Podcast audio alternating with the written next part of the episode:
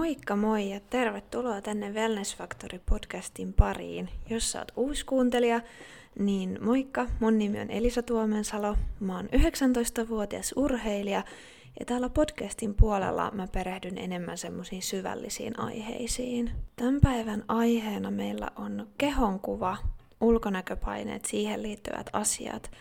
Ja mä haluankin nyt sanoa tässä heti alkuunsa, että jos sä koet sulle itsellesi triggeröiväksi tai jos sulla tulee paha olo siitä, että puhutaan vaikka syömishäiriöistä tai kehonkuvan ongelmista, niin mä toivon, että sä klikkaat pois tästä jaksosta siinä kohtaa, koska mun ei todellakaan ole tarkoitus aiheuttaa kenellekään täällä pahaa fiilistä päinvastoin. Ja ennen kuin hypätään tuohon itse aiheeseen, niin mä haluan myös muistuttaa, että mä en ole alan ammattilainen millään muotoa, Mulla ei ole koulutuksia näihin asioihin, vaan mä puhun kaikki omien kokemuksieni kautta ja ne, mitä täällä podcastissa tulee ilmi, niin on mun omaa pohdintaa.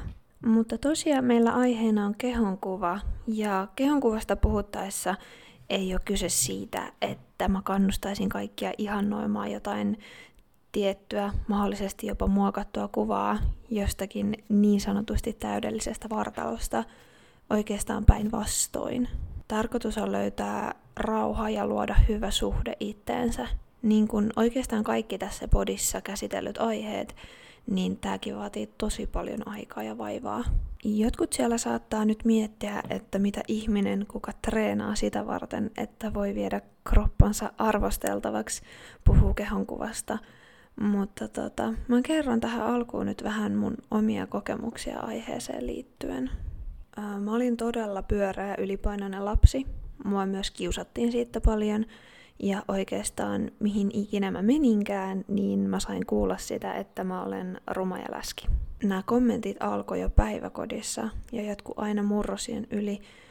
Ja noin 11 ikävuoteen mennessä mä olin oppinut suorastaan vihaan itteeni. Mä päätin, että asiat tulee muuttumaan ja koska nämä lähtökohdat ei olleet hyvät, niin arvatakin saattaa, että myös lopputulema ei sitä ollut. Mä aloin laihduttaa ja mä aloin kuulee myös sitä, kuinka mä näytän paremmalta ja kauniimmalta. Ja mä tarrauduin siihen, että se laihuus tuo mulle hyväksyntää. Ja laihduttaminen ei tapahtunut likimainkaan terveellisin keinoin, mutta siihen ei pitkään aikaan kiinnitetty huomioon, koska lähtötilanne oli ylipaino. Mä en tässä mitenkään erityisesti aio käydä läpi sitä, että miten mä aloin lahduttamaan, koska syömishäiriöt on todella kilpaileva sairaus ja mä en halua aiheuttaa kenellekään mitään ää, triggeröivää tai antaa mitään vinkkejä. Mutta tota, mun keho oli säästöliekillä vuosia ja noin 14-vuotiaana mä päätin, että mä en jaksa enää pistää sitä syömättömyyttä koko mun elämän edelle. No oleellisesti asiat ei tapahdu vaan sormia napsauttamalla, mutta mä koitin syödä kunnolla. Mutta sit koska mun kroppa oli ollut näännyksissä niin pitkään, niin se itse asiassa päätyi sitten ahmimiseen. Tää kierre oli todella todella raskasta henkisesti. Mulla meni jaksoja, että mä saatoin olla syömättä käytännössä mitään. Oli sellaista niin kuin anoreksista käyttäytymistä – sitten kun mä ajattelin siitä, että, että mä en enää jaksa elää näin ja halusin niin kuin parantua siitä ja aloin syömään, niin se sitten menikin nopeasti ahmimisen puolelle. No sitten siitä alkoi tulee morkkis ja hirveät itsesyytökset ja se päätyi siihen, että mä halusin, halusin sen kaiken ruoan ulos itsestäni, vaikka ne oli epätervein keinoin. Siitä sitten taas mä halusin päästä eroon esim. vaikka oksentamisesta, ja alkoi menee käyttäytyminen semmoisen niin kuin ortoreksian puolelle, että mä urheilin ihan hulluna, jotta mä saan kaiken poltettua mun kehosta. Ja sitten taas siitä meni jonkin aikaa ja pudottiin takas siihen, että mä en syönyt mitään. Tätä kierrätä jatkuu vuosia. Mä lopetin myös kilpacheerleadingin 16-vuotiaana, mikä tietyllä tapaa romutti mun suhteen mun omaan kehoon – Mulla oli lajista todella paljon loukkaantumisia ja mä en voinut hyvin, mutta mä olin urheilija ja mä rakastin sitä. No sitten kun mulla ne treenit loppu, niin paino alkoi myös nousta. Mä treenasin kyllä salilla, mutta se intensiteetti ei vastannut läheskään niitä cheer Vasta joskus ehkä 18-vuotiaana mä aloin oikeasti panostaa siihen, että mä hyväksyisin itteni, enkä tavoitellut jotain fyysistä muotoa, missä voisin vihdoin hyväksyä itteni. Mä oon saanut paljon edistystä tässä näin varsinkin viimeisen vuoden aikana. Ja nyt mä voin sanoa, että mulla on oikeasti hyvä olla itteni kanssa. Totta kai mun on pakko myöntää, että välillä tulee aikoja, että on vaikeeta oman kehon kuvan kanssa. Jos tulee vaikka stressaavia elämänvaiheita, niin mä huomaan, että mä rupean helposti syömään niihin tunteisiini. Ja sitten sen jälkeen saattaa tulla sellainen olo, että sitä pitäisi kompensoida olemalla syömättä. Mutta tässä auttaa paljon se, että mä kuitenkin tiedostan tämän kaavan ja mulla on ympärillä ihania ihmisiä, joille mä voin puhua tästä. Ja se myös auttaa paljon.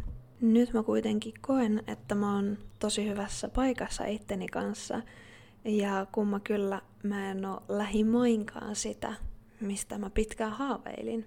Ja no esimerkiksi fitness on ollut mulle tosi pitkäaikainen haave, mutta mä koin, että mun mieli on liian hauras siihen. Mä oon aina tiennyt sen, että mä pystyn vetämään itteni kisakuntoon. Jos mä päätän jotain, niin mä teen sen. Mutta sit mä mietin sitä, että mun pääkoppa ei ehkä kestä sitä, kun sieltä kisakunnosta pitää palautua ja se kroppa muuttuu. Kuitenkin viime kesänä, eli 2021, mä vihdoin tunsin olevani valmis ja otin yhteyttä valmentajaan. Ja mun omalla kohdalla se niin kuin valmentaja ja suunnittelu toisen toimesta auttaa paljon näiden asioiden kanssa. Mä koen, että kun mun ei tarvi itse koko ajan pyöritellä vaikka ruoka-asioita mun päässä, niin mun on paljon helpompi olla. Mä tiedän, miten mun pitää syödä ja miten mun pitää treenata, mä luotan täysin mun valmentajaan, hän osaa hommansa ja mun on paljon helpompi olla, kun mä vaikka viikon alussa teen itselleni ruoat valmiiksi ja sit vaan nappaan siitä aina valmiin aterian, kun on ruoka-aika. Mutta tota, tätä jaksoa varten mä kysyin myös muiden kokemuksia ulkonäköpaineista ja omasta kehonkuvasta.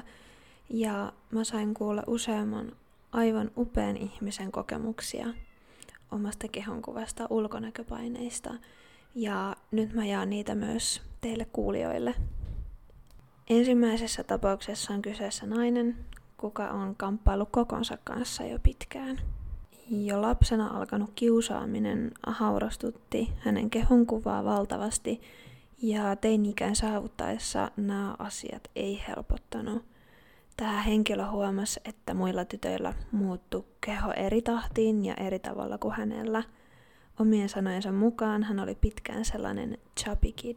Tämä ajoi siihen, että hän alkoi puhua tosi negatiiviseen sävyyn itsestään ja se alensi itsetuntoa entisestään, mikä aiheutti sitten myös sen, että hän alkoi uskomaan ikäviä kommentteja, mitä tuli ulkopuolelta.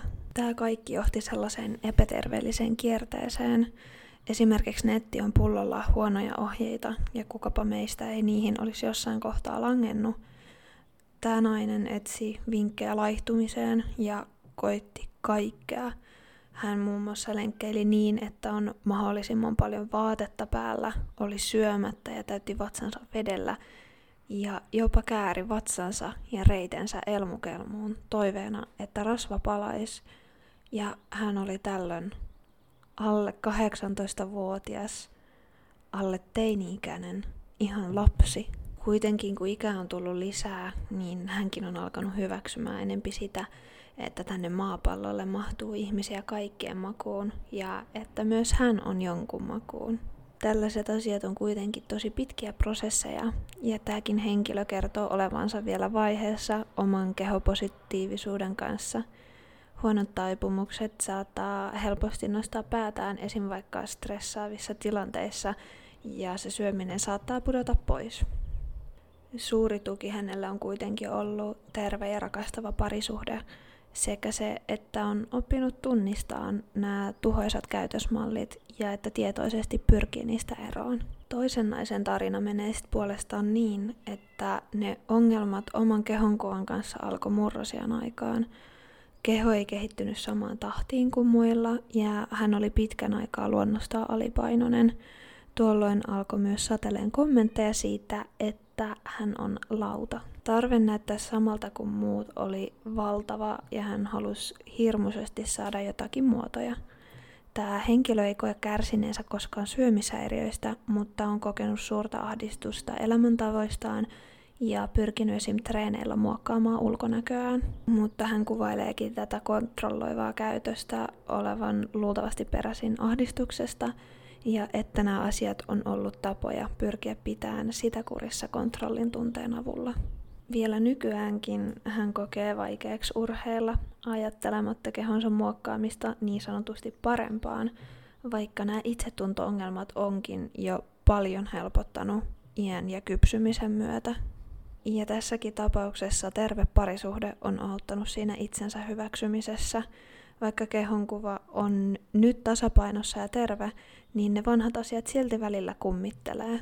Mutta oli se sitten parisuhde tai joku kaveri tai perhe, niin semmoinen turvallinen, luotettava tukiverkosto on hirveän tärkeä tällaisissa asioissa, koska joskus saattaa olla vaikeaa nähdä itsensä kauhean niin kuin realistisesti, mutta ihmiset sun ympärillä näkee, kuinka arvokas ja kaunis sä oot. Pitkin elämää sosiaalinen media ja yhteiskunta on vaikuttanut myös tämän naisen kokemuksiin omasta kehosta ja ulkonäöstä, ja odotuksia ja ihanteita on valtavasti ja ne muuttuu niin hurjaa tahtia, että siinä on ihan mahdotonta pysyä mukana.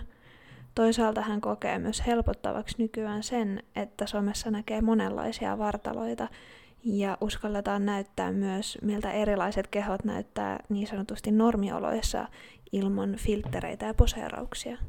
Myös tämä kolmas henkilö, kuka jakoi kokemuksiaan, koki, että yläaste oli kriittistä aikaa oman kehon kuvan suhteen. Paineita omasta ulkonäöstä alkaa syntyä, kun huomaa, että ympärillä olevien kehot ja esimerkiksi vaikka tyyli muuttuu. Tämä nainen oli aina tosi sopusuhtainen ja hoikka, mutta esimerkiksi kilpaurheilussa tapahtunut tyttöjen keskeinen vertailu siitä, näkyykö vaikka vatsalihakset aiheutti paineita. Hän myös kertoi, että hänellä oli itseään hoikempi ystävä, kuka jatkuvasti sanoi itseään lihavaksi, ja se sai olon, että hän olisi itse sitä, koska kun se ystävä on ollut hoikempi ja sanoi, että hän on hirveän lihava, niin siinä rupeaa itse miettimään, että no mitä mä sitten on. Ikäviä ajatuksia oman kehoon liittyen tulee edelleen silloin tällöin, mutta lukioaikoina nämä asiat alkoi onneksi helpottaa ja koko ajan on askeleen lähempänä sitä, että pystyy olemaan sujut itsensä kanssa. Tämä seuraava kertomus eroaa hieman noista aiemmista. Tällä naisella on aina ollut suht terve suhde kehonsa, mutta välillä on kuitenkin tullut ajatuksia, että pitäisikö näyttää erilaiselta ynnä muuta sellaista, mutta nämä ajatukset ei ole koskaan johtanut tekoihin oman kehon muokkaamiseksi. Tältäkin henkilöltä kuitenkin löytyy karutarina heikosta kehonkuvasta.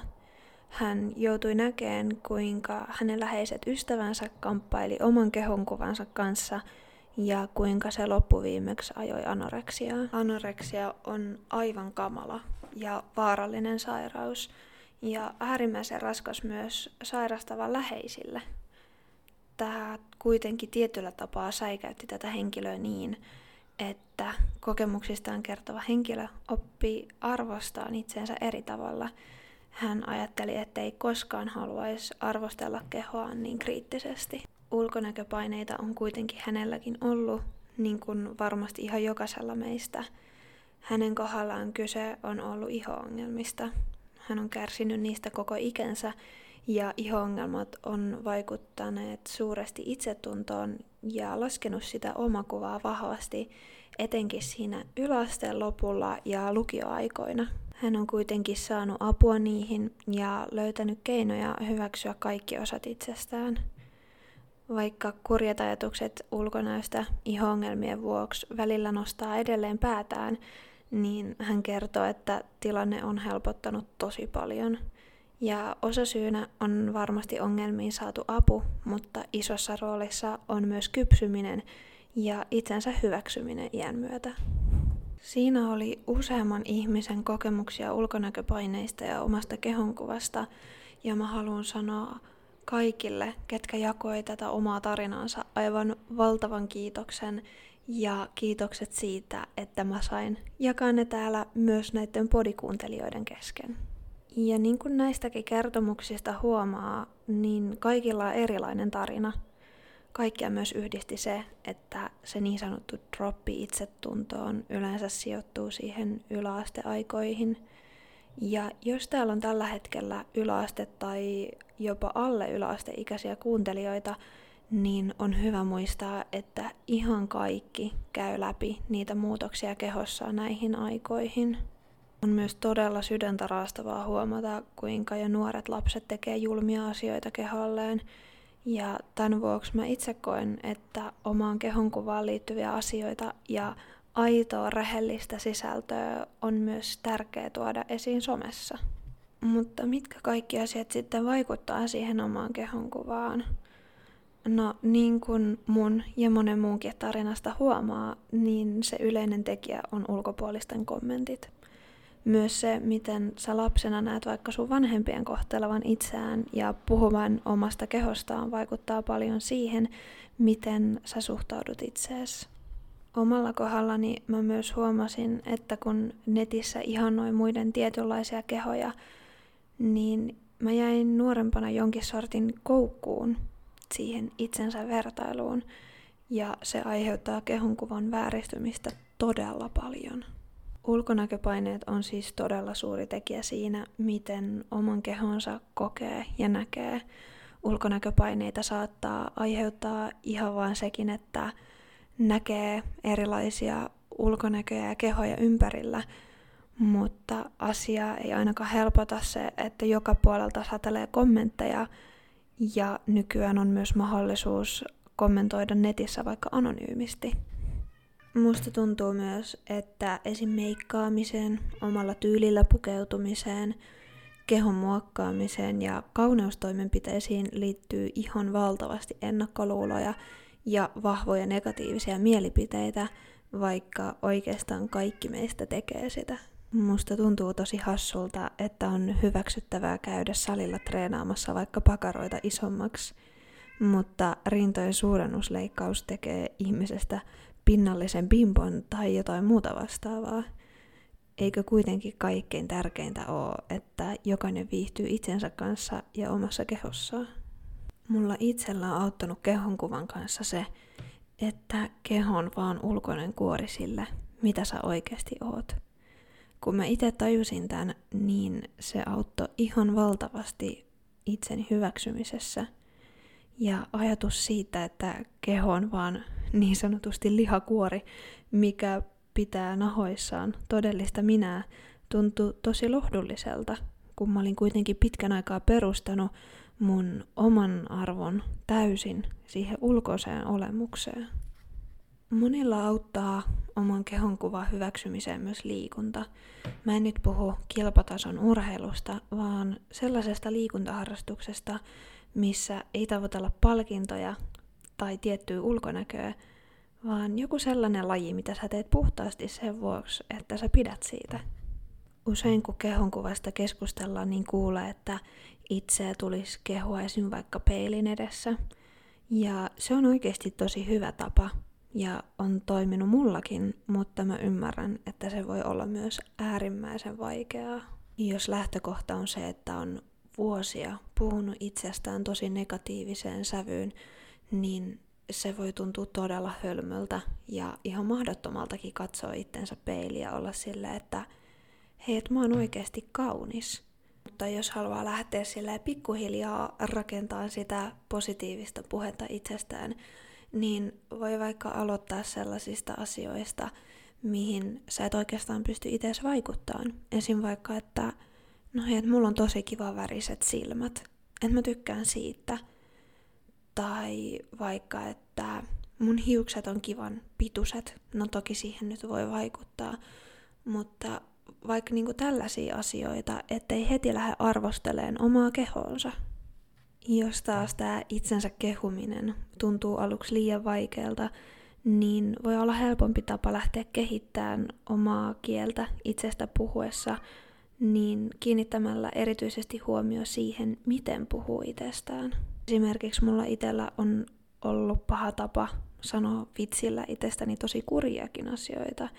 Ja mä edelleen huomaan sitä, että jos mä huomaan, että mulla on niin kun mentaalinen energia aika nollissa, niin mä alan heittää aika paljon läppää itsestäni ja olemaan sarkastinen. Ja varsinkin nuorena tämä sai alkunsa siitä, että mä heitin tosi tosi hurjaakin vitsiä itsestäni sen takia, että mä ajattelin, että jos mä itse sanon ne asiat eka, niin kukaan ei onnistu loukkaamaan mua sanomalla niitä asioita. Mutta siinähän kävi sitten niin, että mä loukkasin itse itteeni. Se on kuitenkin ihan yhtä paha, jos ei jopa pahempi asia, että puhuu itsestään niin negatiiviseen sävyyn.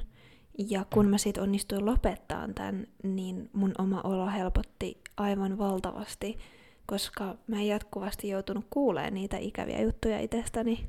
Ja mä haluan vielä muistuttaa, että se on tärkeintä, että sulla on hyvä olla itses kanssa. Ja jos sulla on vaikka tavoitteita, niin se on myös ok, että ne muuttuu. Mulla esim. itellä fitneksen kanssa on pitkän aikaa ollut tavoitteena se, että mä nousen kisalavalle. Nyt mulla on kuitenkin tullut olo, että mä haluan tehdä tätä sen vuoksi, että mä voin hyvin. Ja mä en poissulje kisaamista, mutta se ei ole tällä hetkellä se mun päätavoite. Ja mä en välttämättä mene kisaan silloin, kun mä alun perin ajattelin, että mä menen. Ja se on ihan täysin fine. Mä toivon, että sä sait tästä jaksosta jonkin sortin vertaistukea tai ajattelet ittees edes hitusen armollisemmin. Mutta tota, tosiaan tässä alkaa olemaan tämän viikon aiheet aika lailla purkissa – vielä kerran kiitos kaikille upeille naisille, jotka tässä jakoi omaa tarinaansa. Ja tota, jos tulee jotain ajatuksia, palautetta, ihan mitä vaan, niin mulle voi tulla pistää viestiä Instagramissa, mut löytää sieltä nimellä Elisa Tuomensalo sinne vaan pistämään DMin viestiä. Mutta ollaan kuulolla taas sitten ensi viikolla.